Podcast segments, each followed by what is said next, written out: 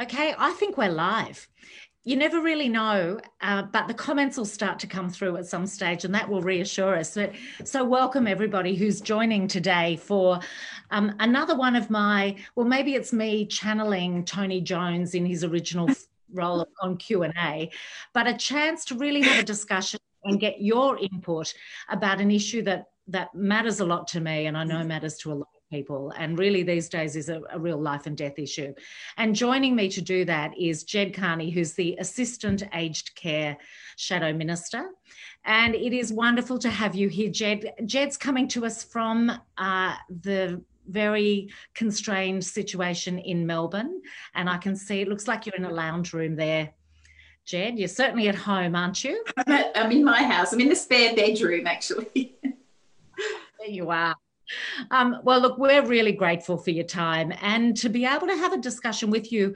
Um, and I know that we're going to be drawing on a lot of the things you've had life experience about, not just experience as a shadow minister, assistant minister. So thank you for giving up some time. Now, the format of this for people who haven't been involved before is Ged and I are going to have a discussion, but we're going to draw on your input. Uh, for this particular discussion, a lot of people have sent through questions to me, and I have about 50 uh, questions or, or 50 people have sent through questions. Can I just say from the outset, I'm not going to be able to go through every single individual question. So we will look at the general issues that have been raised, and it's everything from staffing to quality of care through to, to food quality to transparency of the operation to some of the the concerns about for-profit organisations running aged care. So there's a and there's a whole lot more in between. But the way you can have input right now is via Facebook. If you put a question or a comment into the Facebook comments, um, I have my mobile phone here, and my team will grab that question and and get that through to me. It's not quite as sophisticated as the ABC studios, but we're doing our best with the technology we have. Um, so, so look, Ged, let's have uh, give a bit of an overview, I guess, of the some of the issues you're really seeing. My view is that aged care was broken long before COVID, but that COVID has really highlighted the precarious situation many residents and their families find themselves in. What what are you what's top of mind for you in in all the issues that there could be around aged care? What what's top of mind for you? Well the safety of residents and people in our aged care system is top of mind for me right now. I mean your um, your audience may not know that I was a nurse for nearly 20 years and I worked in the public health system here in Melbourne. But I also uh, was very close to the aged care system. I was a nurse educator and I went into nursing homes and I helped nurses understand how to care for elderly people. And I know from a long way back that just what you said is true. The aged care system has had many, many problems for a long time. And they have never really been dealt with, in my view, properly. Um, we have chronic understaffing, as you would know. Uh, we have no need for minimum qualifications for people working in the sector. Uh, there are issues with funding. There are issues with the regulator monitoring and compliance of standards. If you ask me, there's even issues with standards. Um, so there are a lot of things that I think haven't really served our elderly well, and they are our most vulnerable, Susan, as you know, in our society. Um, not just residential aged care, but with aged care packages, we know that people are waiting years to get a package. Um, tens of thousands of people actually die waiting for a package, which is an incredibly terrible indictment on the system. And I'm really proud to say that Labor has fought for a better system for a long time. We tried to implement some measures last time we were in government, uh, but a lot of those measures were taken away by Tony Abbott when he was elected, and who actually went about sort of um, halving the dementia supplement, for example, and freezing funding. And uh, we saw some real budget cuts occur during that time, which didn't help the system at all. So there's a lot that needs to be done in the sector. Pardon me. I don't have terrible these, I promise you, just a bit croaky today. and um, uh, and really systemic failures that, as you say, have been brought to the fore during the COVID crisis. Those cracks have really been made evident. And what is even more distressing is that the government, the federal government, Scott Morrison's government, was warned what would happen um, during a pandemic like this. We had outbreaks in New South Wales in Newmarch and Dorothy Henderson House, and there were reports written after those outbreaks to say, okay, here's what we need to do to get ready for a wider outbreak. And that wasn't done. And so now we're seeing the disaster and the tragedy unfold in Victoria.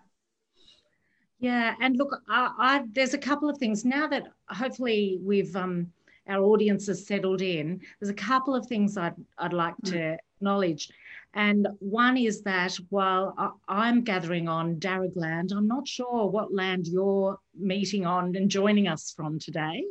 I'm on the land of the Wurundjeri people of the Kulin Nations.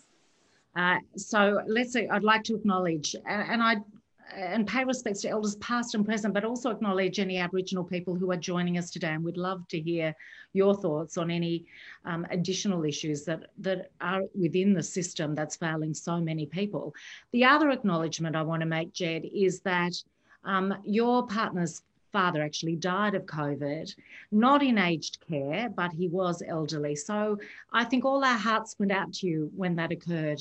Thanks, uh, and and it, you know we the the losses um, uh, I don't think people have quite comprehended the losses that we've experienced. And in this region, a number of families had connections to Newmarch House, and there were deaths, and there was also a long, long time of fear. And, and, I, I think that for me, you've just, it's where you finished your comments. The not learning from what we saw in Newmarch is just extraordinary to me. And that only this week we may get some sort of announcement from the government about one one thing they're going to do that might help. But that report that shows four months ago there were warnings about the number of staff available. Um, in terms of, can we talk about, let's start by talking about the staff, because my experience in my dad's aged care, fantastic staff, but gee, they're run off their feet. Um, so COVID is clearly, we already had a problem. They were already understaffed and, and too busy.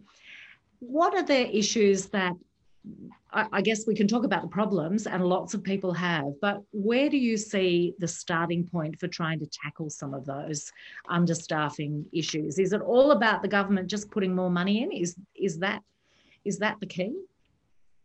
Mm.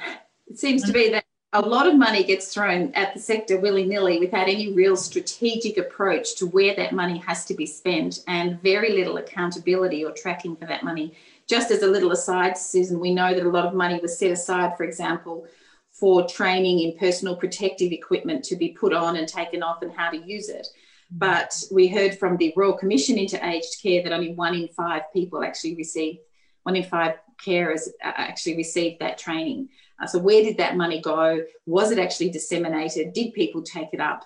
I mean, we just don't know. There's very little tracking of that sort of money that's been put into the system. So, no, I don't think money is just the answer. Of course, more money always helps a system, the system, but that's just it. And I'd just like to give a shout out to everybody who is working in aged care right now. We think you are wonderful and you are doing the work of angels. There's no doubt about that um, as was said on Insiders the other day. And um, I agree with that. Uh, it's a hard job, and you do your very best with the resources you have. Which brings me to the point that so often um, in nursing homes, we hear that there just aren't enough staff just to start with. I mean, we have heard dreadful stories through the Royal Commission of nursing homes that have, you know, 100 residents with three people maybe on overnight um, and one nurse, one um, registered nurse with a couple of with two carers or so, which is really impossible um, workload. You couldn't possibly give appropriate care. So it brings us to the point that there are no standards or no enforceable standards around staffing levels. The other issue, of course, comes to training, and we know that most people take their job seriously in aged care and do get qualifications. We have Cert 3, Cert 4, there's all sorts of qualifications you can do in dementia training they're not supported to get that financially. Often their remuneration doesn't reflect that they have done extra training. Um, it doesn't help with retention. And there are certainly no laws or standards that say you have to have any training in a nursing home. So that begs a lot of questions about some of the the, um, the not so good things we see in uh, in care. And the other thing, of course, is about skill mix. Um, so uh, I always say that nursing home, it's not babysitting. You don't go into residential aged care just to be minded. You know, people go into residential aged care because they need care. And you would know that with your dad being in a nursing home. If they didn't need to be there, you'd have them with you. Yeah. But they need specialised care. And so, therefore, they need people with a range of skills to care for them. They might be diabetic, they might have dementia, they might have heart problems, they might have um, all sorts of um, conditions that make it impossible for them to care for themselves that require complex care. And so, we need a range of people working in aged care facilities that have those cares. Those skills from carers, nurses, through to occupational therapists, maybe physios, and of course, the enormous question of um, medical care in nursing homes and actually getting doctors in there to do uh, the work that the medical profession needs to do. So that is a real issue, I think, with nursing homes, and there's no standards, there's no um, minimum requirements around that. And that's what really worries me um, about the provision of care in our nursing homes. Now, I'm not going to name the person who sent this question in, but she's worked in an aged care, one of my local aged care facilities for about 18 months as an uh, administrative officer. And she says one of the key issues she's seen is um, the huge reliance on casual staff. Uh, and so, as we have talked about, um, in a whole lot of sectors, the reliance on insecure staff and casual workers uh, is is very high in some facilities. Um, her question is, you know, why can't those roles be made permanent instead of casual? And it, it, it's a great question.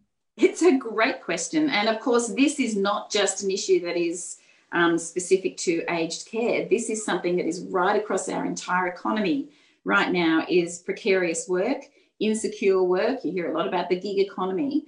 And uh, the COVID pandemic has really shown just how terrible and how how fragile that has made our economy and people's lives. It's awful. So, yes, we do see it in aged care a, a lot. People are employed casually, they're employed part time. Um, I can only think that it is a cost saving measure. Mm.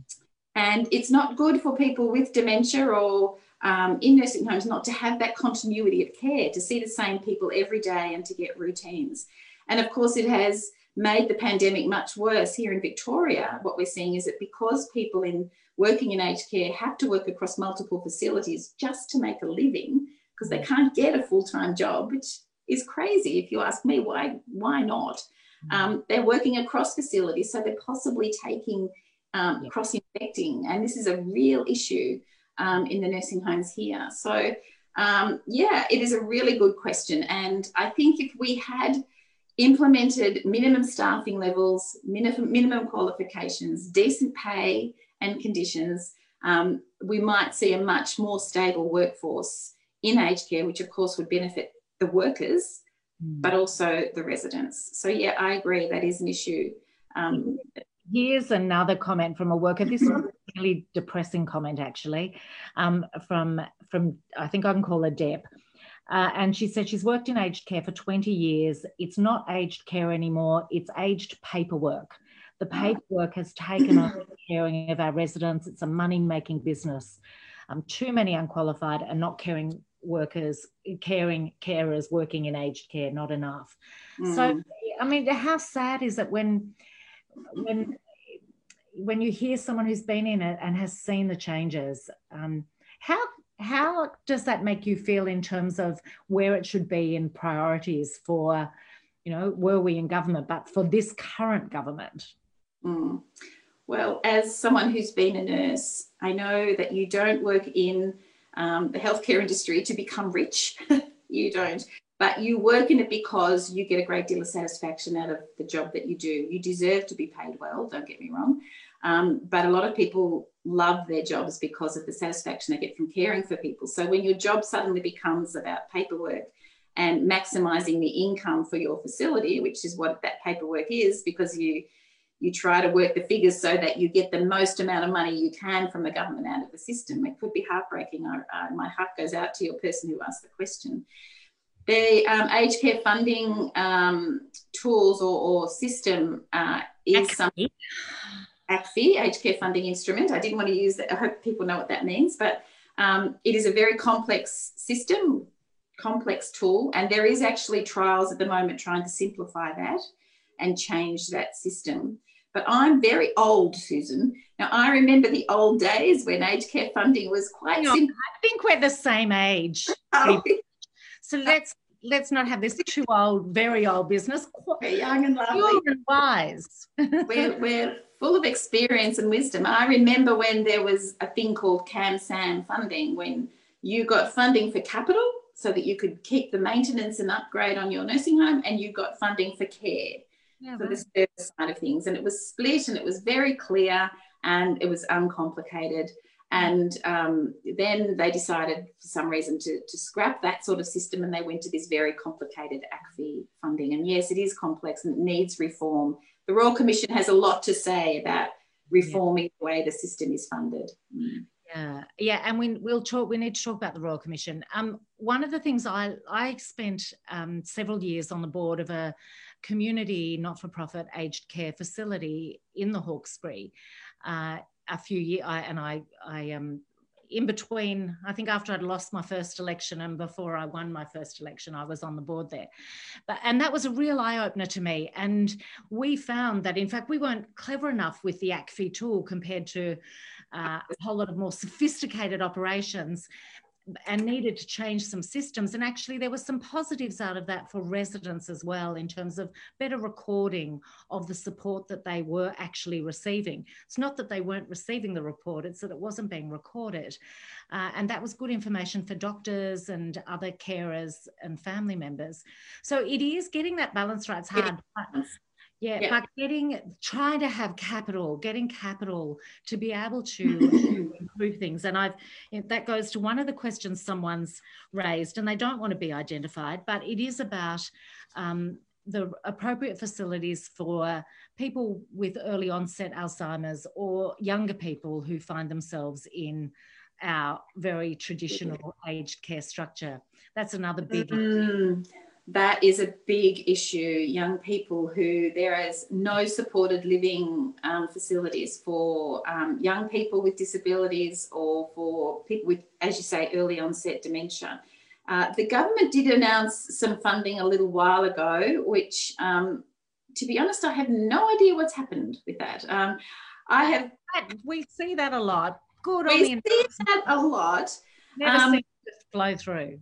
No, they did acknowledge that this was a, a, very serious issue, and we just haven't seen it. And I hear story after story about very young people, maybe in their 40s um, who or earlier, who find themselves living in a nursing home, and it's just tragic. So it's an area that needs a lot of work.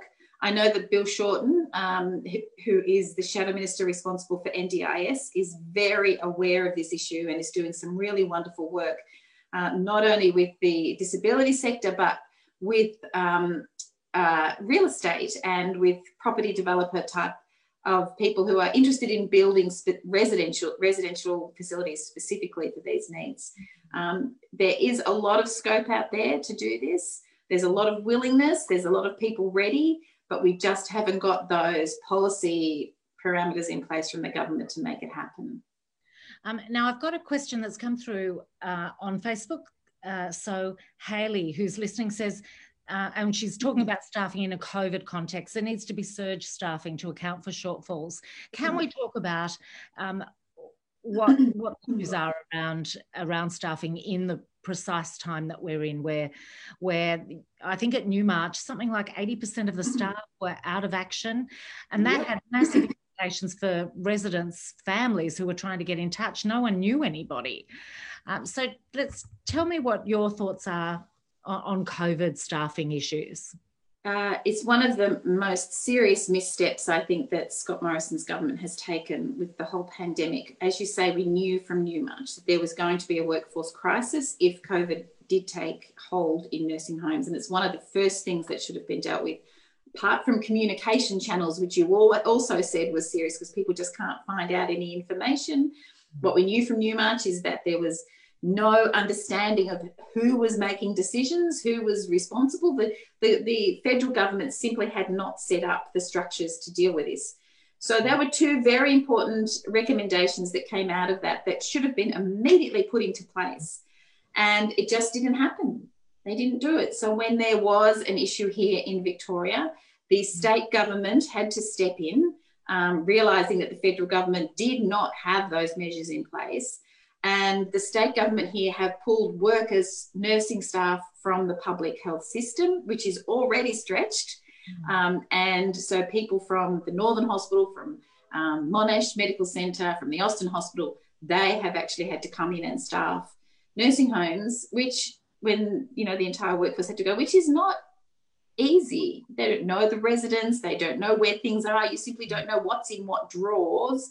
We've heard terrible stories about just pandemonium in the first couple of days of this transition. Whereas if we had have had a proper system in place ready to go, we would have had a crisis response group set up in each state, which is what Julie Collins called for, with um, knowledge of all of the um, nursing homes, with somebody visiting them, getting the systems in place, knowing what to do when this would happen Maybe we could have even had pre testing of staff, Susan. Go figure. You know, that would have been a good thing to do um, to just make sure there was regular testing of staff in nursing homes so we could monitor um, monitor the pandemic more closely in the sector. So um, it really was. It only takes it only takes one case. That's I was right. going to say it only takes one case to uh, really interfere um, you know, and and change the change the future of a lot of people in a, in a, particular facility. Um, have. Uh, I was just going to say, I was just talking to one provider here who um, does not have a single COVID case. In he has three nursing homes in Melbourne, and I was asking him about his systems, and he said, well, the first thing he did was ask his staff um, to be tested regularly, and they all agreed. And that is, he thinks that is the one thing that he has done um, to make a difference. And it's just such a simple thing that we could have done across the board. Yeah. Uh, the um, other issue that comes into play for me when we're talking staff and casual staff, and Haley's raising this as well among among a few other issues, is the lack of um, pandemic leave for some for some staff. That staff automatically weren't in a position early on where they could uh, access pandemic leave. And even now, while it's available to Victorians, uh, it's very limited on who is eligible for pandemic leave. Now, I can't see the sense in that. You know, prevention is better than cure. We have no cure for COVID.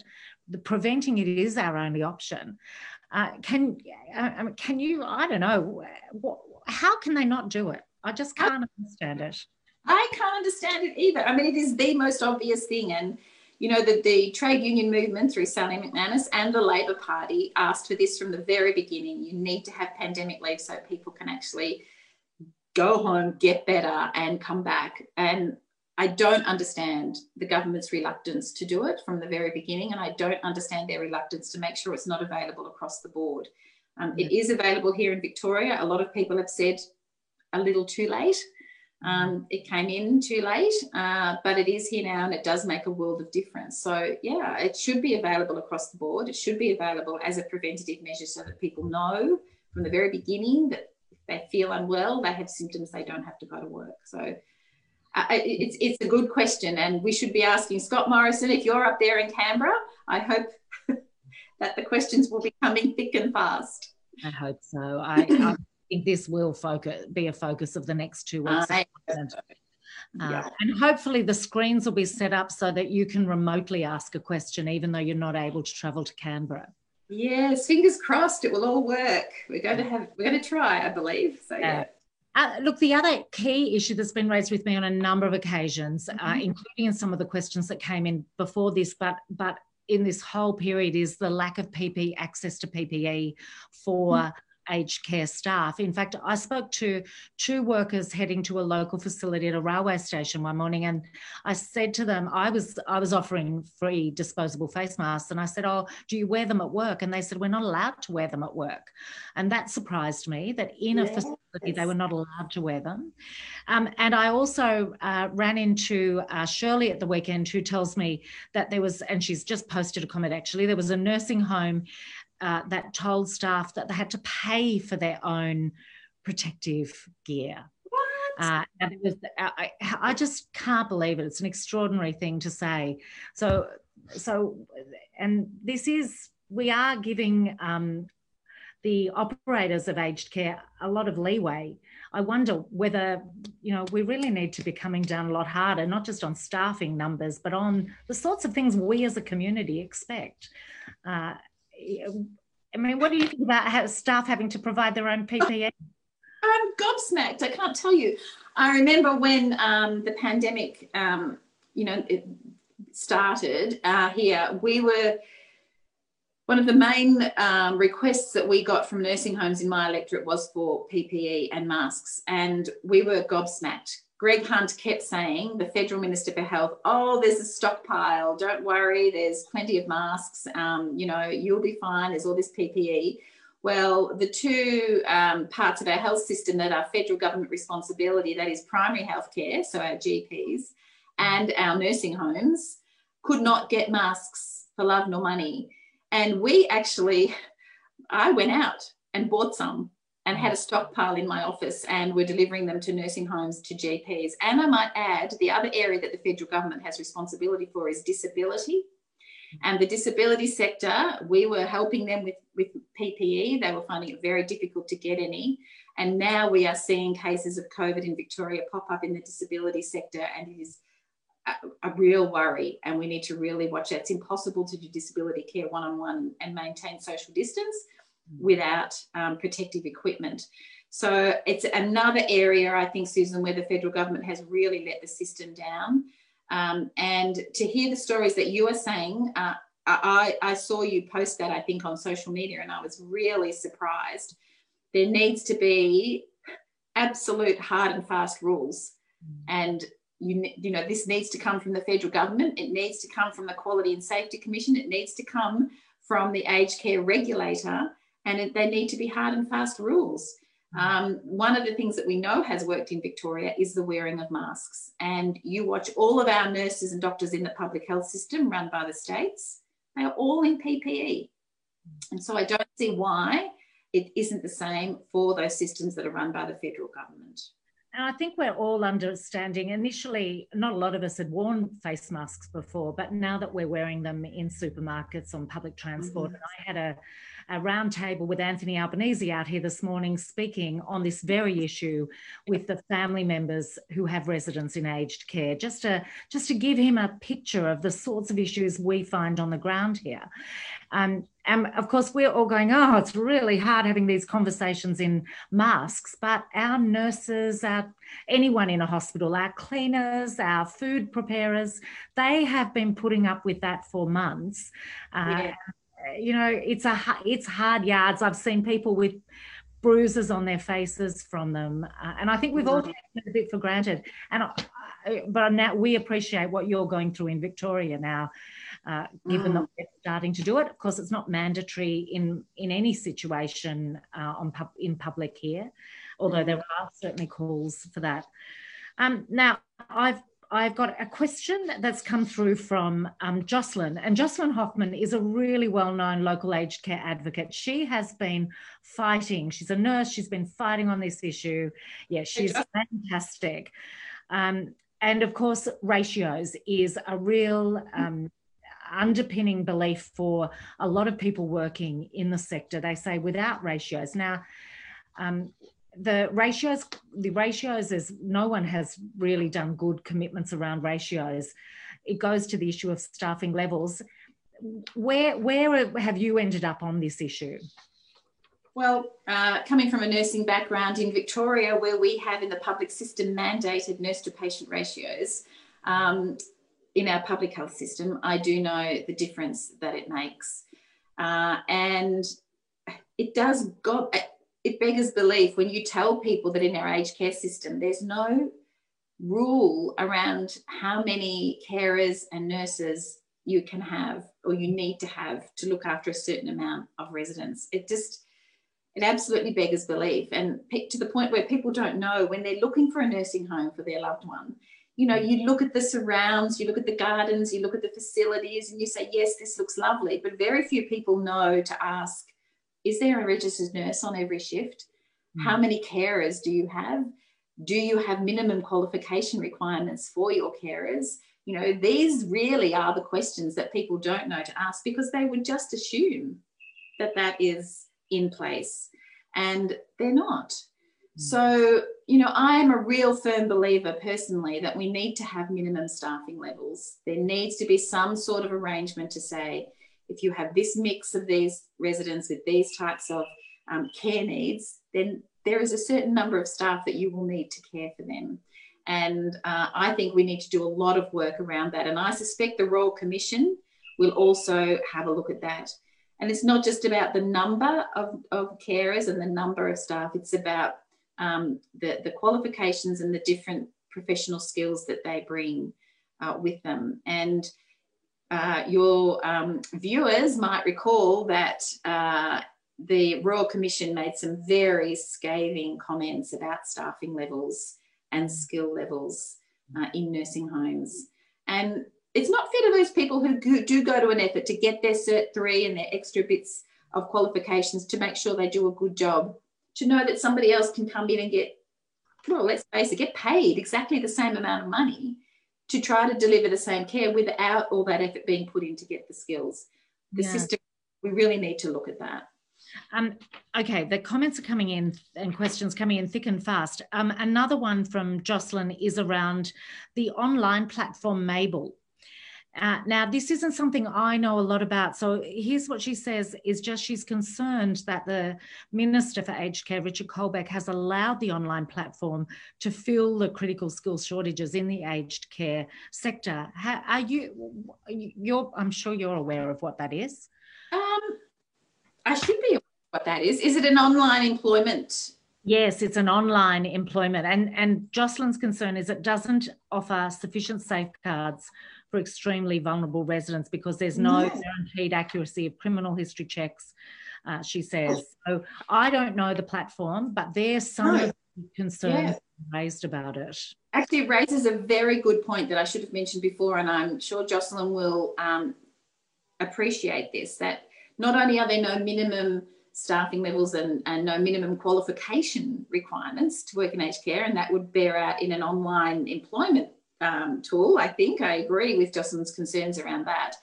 But um, there's no regulation of staff who do work in aged care, and we have heard some terrible stories of neglect and abuse. You know that dreadful situation in Adelaide recently, where the I think the person was actually charged. Yes. Um, yeah, just, um, uh, there needs to be, I think, a register where if you work in aged care, you need to register. And just like there is for doctors, for nurses, for teachers, um, yeah. there are. And you need to, if if you don't meet the standards of your profession, then you are struck off the register, and it is well known by everybody that you can't work in the sector. And I think we really need to look at some form of registration as well. And uh, and I absolutely agree that uh, uh, I'll have a close look at Mable and just see what the requirements are to register and to be employed in that sector in, in through that platform because it does sound to me um, that there are some alarm bells ringing about that. Yeah.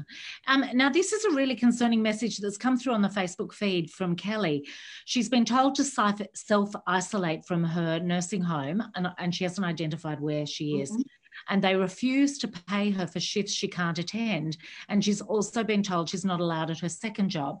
So here we go. We've just got the yeah. classic example of the person who needs paid pandemic leave for their own security, and also for the wider societal effect that it has. Um, so thank you, Kelly, for, for sharing that comment. Um, okay, I'm conscious of time and I've got, I'm looking at a pile of questions uh, by the way, those of you who've sent questions that are very precise, um, we will we'll be doing some follow up if we're not already working with you on the issue we'll be doing follow up and there'll be other things that i send through to Ged that are quite detailed that we weren't able to get to uh, today. So eh, one way or another no Ged's at home. She's in lockdown. Just get, we'll give her some st- more stuff to do. Uh, but it'd be really good to uh, um, to get some feedback on some of those issues that that are quite detailed um, can we can we talk about the for-profit uh, issue. Um, so in the roundtable with Albo this morning, this really this was quite stark, and not even just for profit versus not for profit, even the lack of transparency around how the not for profits, the big not not for profits, um, don't really have to be accountable for the aged care funding that they receive. It isn't transparent what they spend it on, how they spend it, whether it gets siphoned off onto other worthy, no doubt, but other projects. Um, I think this, I, I, don't, it's a hard conversation to have. Uh, but but it goes to the heart of the model that's been created, and I don't know how you unpack that model. But I'd like, mm. I, I you know, the minute I saw um, the big banks investing in aged care a long time ago now. The warning bells off went off for me when when investment banks. Um, who are very good at making money can see an opportunity to make money out of aged care. You know, that's where I have concerns, and I'm sure you would too.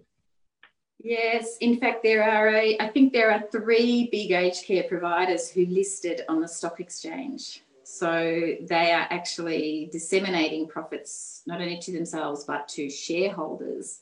And immediately that you get that dynamic and i'm not i'm not suggesting this is everybody who works for a profit. We have some very good for-profit providers uh, in the system very very good ethical um, companies. But the minute that you are worried about shareholder dividends i think it brings a whole different focus to your business and uh, you worry about that. You know, you worry about making sure that people who've invested in your company, like the banks, actually get their fair share of the dollars dollars that come from that. So it does create another level of concern. But I think the answer to this problem, and we've seen some pretty, you know, we oh, you know, when we saw the pictures of the people in at Epping nursing home down here you know, people were dying. It was a very terrible. Um, COVID went through there dreadfully, and then there were pictures of the owner of that nursing home with his Maserati and his million dollar, you know, mansion. And I'm not suggesting, you know, for a minute that there are that that was why that he was people were dying, but it's very hard to marry those two images, don't you think, when you see that? So, that's cognitive dissonance. It's just it's it actually makes you feel sick to think about what's led to that. And there might be, you know, we don't know all the story, but mm, story, but still, pass the pub test, that's for sure. It doesn't pass the pub test. Thanks, Susan. Good way to put it. So I think the answer is in what you said. We need very strict regulations about how taxpayers taxpayer subsidies are spent. Mm. They need to be tied to care and there needs to be true transparent acquittal that that money has been spent on care. Now we do know that providers um, send financial accounts back to the department of health and aging and they put out a report. In fact another report came out today or yesterday and i'm going to look at it very carefully. And it does show the profitability of the sector and um, there's you know there are some acquittals made to the department of health and aging about the funding that they get. But there really it doesn't really dive deep down into uh, you know we hear of nursing homes where people get half a banana and a party pie for dinner you know so. And, and we heard that we heard an example of that this morning party did you? dinner. I mean okay maybe if it's someone's birthday but yeah.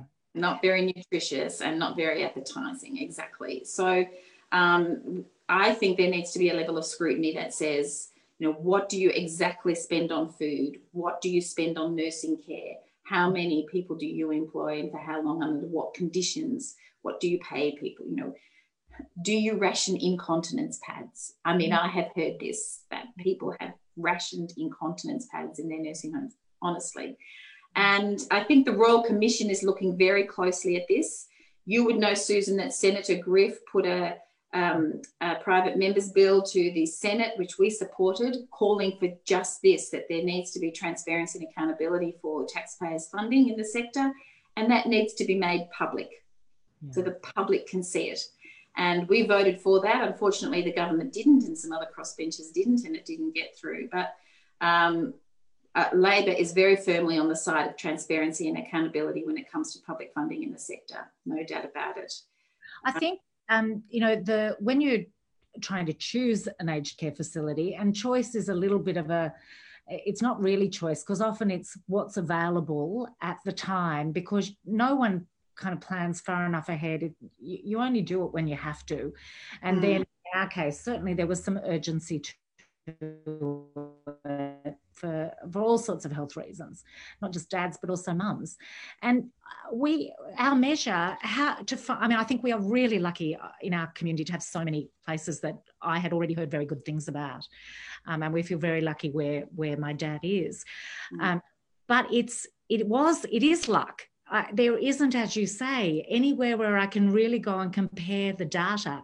Uh, and it's only over time that you can get a sense if actually it's not quite what it seems or it's or it is. And when it comes down to it, it it for most of us, I don't think it matters how flash the place is. It is the quality of care and the people who uh, come as soon as they are able when dad presses his buzzer. Not that he's very good at pressing his buzzer. He'd rather fall over than press his buzzer. Oh,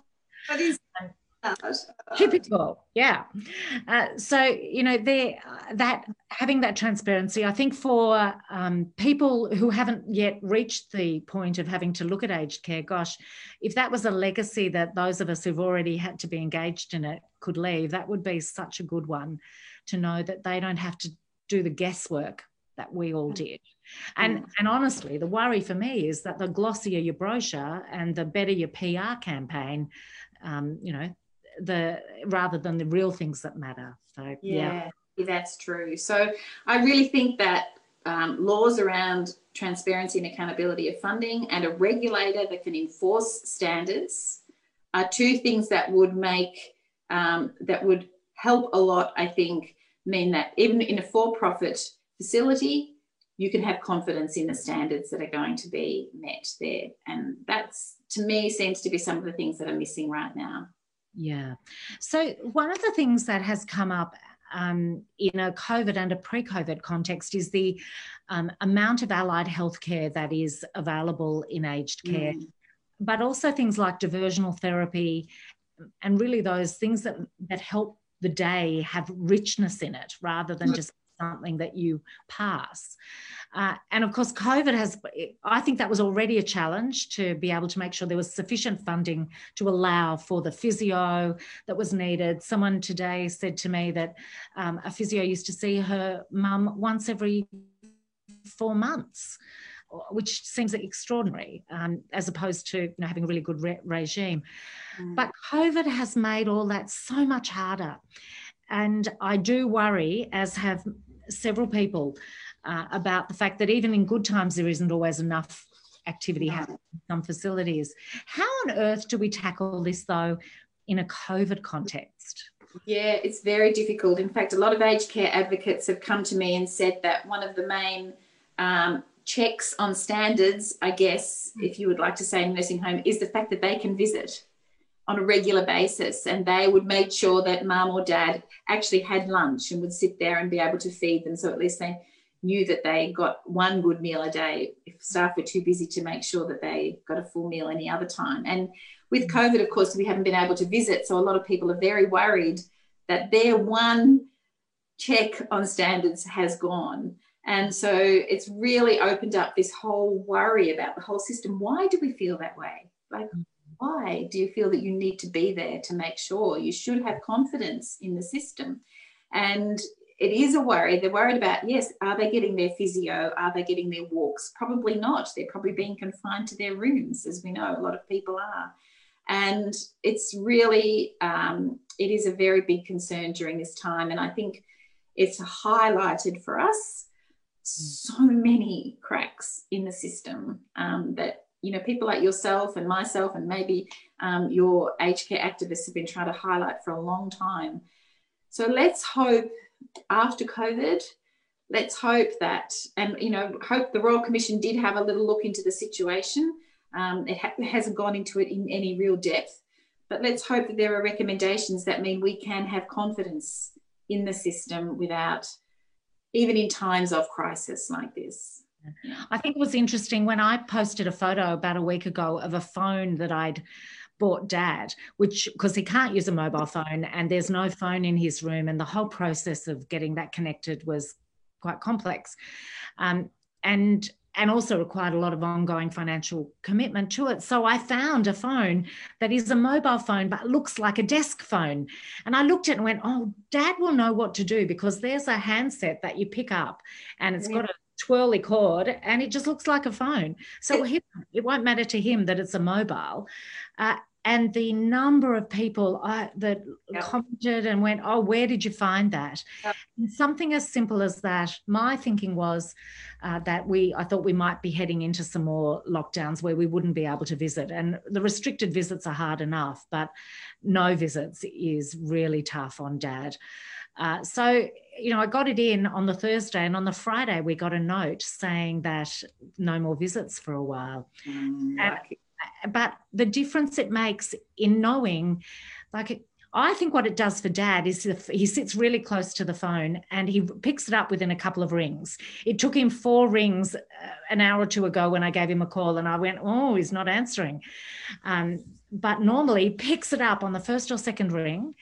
And I think what it might do for him is give him a sense that at any time someone might phone, that there's hope. And hope is such a powerful uh, emotion to have. You know, but for mum, of course, it gives her huge peace of mind and all of us that we can ring for a chat. We don't have to put the care workers out. We know they're busy and doing really important things and they don't have to race around with a phone, even though they assure us that we can ring at any time. Um, but we just, it's just a reality. We, we restrict ourselves because we don't want to interfere with their already difficult um, and full on job. So, no. Simple. Like, I would like to see that rolled out to everybody for less than $200. There's a device with a 365 day SIM card for incoming calls. And then if they want to make outgoing calls, that, you know, it's not that hard. Uh, you know, and, you know, um, when my father in law passed away, very sadly, uh, his uh, wife, my mother in law, um, had to isolate for two weeks mm. Straight after his death. They lived alone, and um, she just had no idea about any of the technology because it happened so quickly, you know. He and Mike was the one who could work the computers and do the Zoom and knew about mobile phones, and Wendy just joined in. You know, she'd poke her head in like this and say hi, and so for that two weeks, she was isolated, grieving, sad. I can't tell you how worried we were about her. You can imagine her mental state and everything. Um, and yes, there was the phone, but you know, just trying to to make meaningful contact with her was very, very difficult and very hard. And my they're in Canberra, and my sister-in-law and brother-in-law used to just go and sit by the window yeah. all day. They took it in turns to just be there where she could see them outside in the window. And so I really do understand that need for connection, and particularly in a worrying time, because um, it, it, can make things so much worse just not being able to communicate. And, and, some facilities have really gone out of the way to make safe visits possible. With um, I know one of our local ones does fence visits. Uh, they've got a, a fence with a, um, garden on one side and the resident sits on the garden side at a, a significant distance and the sits on the other side of the fence and it's a it's a you know you can it's it's not a paling fence that's it's a see-through fence um, and that would it's a great idea yeah that's so lovely yeah, so that's Fitzgerald Aged Care, and I'll say who they are because it's a fabulous initiative, right. and they should be congratulated for yeah. that. That's what I said wonderful facilities out there doing great work, and we should acknowledge that. Hmm. Yeah, yeah, definitely. Okay, now I'm going to go to some of the questions that um, have come in, and I have to take because we are so wise and mature. I just have to take my glasses off to read them. Um, okay, uh, that, now these will be a bit random in as much as they're coming from a whole lot of different perspectives. Uh, the yeah the dollars seventy an hour payment to nurses. Uh, that someone's Kelly's talking about. It is it. She just said it's just really hard. I cannot understand why we're asking people to do work that I couldn't do for mm-hmm. that amount of money. Uh, and then Adam adds uh, Uniting Care and Baptist Care have underpaid their low income yeah. aged workers. Mm-hmm. Should there be greater penalties for those who do who do that? Oh, you're asking an old trade unionist here. I think I know the answer. yes, there should. Um, you know, in Victoria, they've introduced wage theft laws, and um, it'll be very interesting to see how they work. And uh, particularly in instances like this, where the facility says, "Oh, it was just a mistake. We didn't know. You know, it was an accounting error." Well, that's in my view, that's no excuse. You know, if and uh, if you're going to run a business, you have to know how to run it properly. I know you're a small business person, Susan, and you know that you have to know the rules and to find out that you know some of the lowest paid workers in our society are underpaid a lot of money is um, tragic. I mean, I know they will pay it back, but one wonders if somebody hadn't been brave enough to speak up and say, "Hey, this is happening." Um, I know that it's done with the support of the unions. Then, you, you know, maybe they just would have gone on forever. You know, and so it's really important that we call this out, that people know about it, that they understand that it can happen, and to be brave enough to speak up when they do. Yeah, and then supported when they do speak out. And then supported, and then there should be severe penalties for this so that everybody thinks, everybody who employs people will think, Am I doing it right? Have I got it right? Let's ask all the right questions. And um, yeah, you know, they they get I think about eight hundred million dollars in government subsidies that um, Baptist Care. So they should be doing the right thing by their workers. And yes, I agree. There should be. That is a very low paid sector, considering the work that they do. And as I said before, there's no recognition for extra qualifications or extra training or anything like that. And so it's something we really need to look at is the professionalisation of the workforce with regards to pay. And I know when we were last in government, we were really looking at career pathways through and how people move, and and you know looking at the different roles uh, that perhaps people I know there was the original issues around some workers who were care workers who might want to migrate into being uh, having nursing qualifications. And and even from an industrial perspective with their unions how would that work together? You know there's a goodwill to do it. Now cameron says StewartBrown surveys the industry and produces quarterly reports on the financial health of the industry, but you need to subscribe to them. Well, that's classic of the sort of information that should just be made available, uh, isn't it? Mm-hmm. And Denise, who um, has done a fantastic job, she joined me this morning and uh, has now raced to be able to be part of this. So thank you, Denise. She said, "This is a great idea. I think. How about a my my aged care does a public website, a bit like the My Schools website. Not that I'm saying the My Schools website is in any way perfect, but I get what you mean in terms of having the information." The, about the finances, the staffing levels, all those sorts of things that would help in the decision of, of um, uh, when you're trying to decide and, and look at a facility. And that's real transparency, something like that. That is real transparency. And that would be really challenging, I think. It would be a good thing for people to be able to see. Mm. Yeah. Now I'm I'll put my glasses back on and check the clock because we've only got a few more minutes. Uh, and I'm being told five five minutes, I'm being told. This is what happens is people waving at me and telling me things, all the things you don't see behind the scenes. Um, the uh, the elder um, mis- mistreatment and complaints i do need to ask in I, we have found it challenging when people have phoned us or emailed us with issues around real concerns they have. Getting the complaint system is challenging for people to negotiate, navigate, and to try and get any sort of response. You've probably seen a lot more cases than me, um, given that you're looking at a national approach. But mm. what's your thinking around the complaint system as it is and how it might be improved?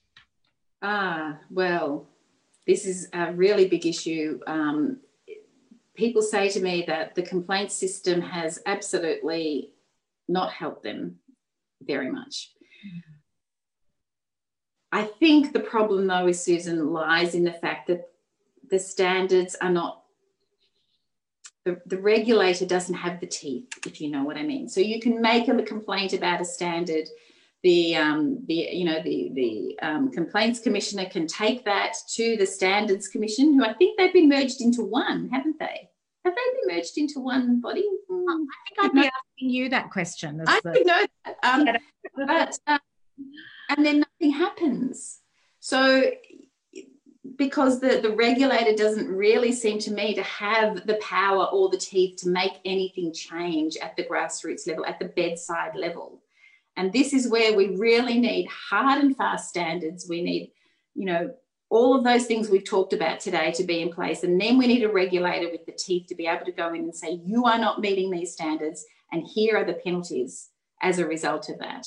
And you need to be able to collect all the complaints into a data. There needs to be you know, somebody mentioned that the sort of the the tables on the website or you know there needs to be somewhere that these complaints are actually lodged publicly so that people can and, and understand that there's been results and that these have been the outcomes and that the regulator has looked into them. And i think that is the real problem. It's not so much with being able to make a complaint because there are facilities to do that. It's actually how the complaints are then dealt with um, by the regulator if there is a serious misconduct issue or a failing of standards. And that's where we've really got to make the systematic change. And I know the Royal Commission is looking at that as well.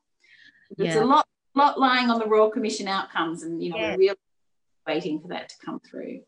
I, and I think we are. I mean, we know there are things that could change immediately, and you don't have to wait for the Royal Commission to bring out its final report to do a whole lot of things. And it is um, that we're not seeing that.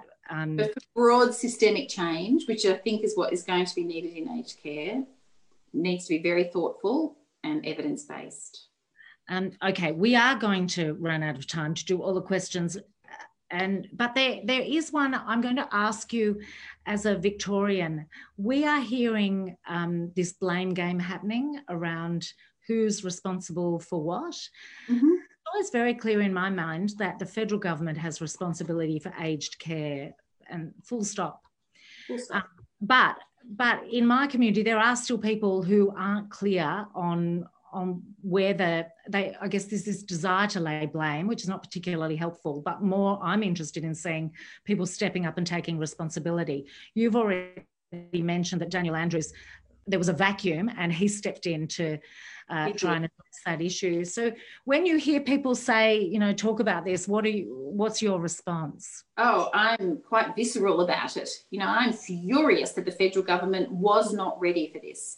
They knew exactly what had to happen. They knew what needed to be in place. Uh, they knew the possibilities of the entire aged care workforce um, being affected as it was. They knew that there had to be training in infection control. They knew that they had to have people on the ground ready to go and that they didn't have that in place, Susan. Aged care is the responsibility of the federal government. It is, and for you know, it, it's you can't you can't sort of blame state governments for thinking that the federal government would have it in hand and would be ready. Um, and then when um, Dan Andrews stood up and said, "Well, the government didn't have it in hand. These people are Victorians, because we're going to go in there and do what we need to do." Um, everybody was relieved, but that shouldn't have been the case. It, who knows how many deaths we might have not had to see. How, how many people could have been saved if those things had been in place when they should have been beforehand? This lies firmly at the feet of the federal government. I have absolutely no doubt about it. And I'm really furious about it. Uh, and, and Pablo, you've answered Pablo's question around um, being prepared, and he works in resilience preparation. And he also expressed um, you know concern about the the action. And it isn't just covid it's for a whole lot of other things. So out mm. here we, um, we have a quite uh, vulnerable power system um, um, some of our facilities lose power yet they don't have backup generators. Mm. and people can go days without electricity. So wow. those sorts of th- and it, and those sorts of things are not required. It's yet another example where you look at the rules and go oh they're not required to have a backup facility. So that mm you know, I think I hope that this prepares people for um, a serious, serious decisions to be made, which may well cost more one way or another. Somehow it has to be funded. Um, and yeah, you, we have a responsibility, obviously, in at a federal level to be um, making up for the stuff that has just been ignored for the last seven years. Yeah, and it's really distressing to see Scott Morrison. I mean, he was on the radio yesterday saying, "Oh yes, we're responsible for aged care, except when there's a pandemic." I mean, I'm sorry, that is just not the case. You know, they weren't his exact words, but that's what he was pretty much implying. And you can't do that. You can't just wash your hands of responsibility when there's a crisis. It's when you're needed. Yeah. So, you know. And look, you and I will continue to uh, hold this government to account and to put forward constructive suggestions for how we move Definitely. forward. Yeah. Uh, thank you for allowing me to pick, pick your brain for an hour. You and I don't normally get an hour of time to have a conversation. Um, in any one at any one time. And thank you to all the comments. As I say, we'll do some follow up with those of you where I haven't been specifically able to ask detailed things. Uh, but I hope that's touched on the whole range of issues. You know, the one we didn't touch on is home care, and oh, know that that's a problem. Or can we just say that needs to be fixed? Um, Absolutely.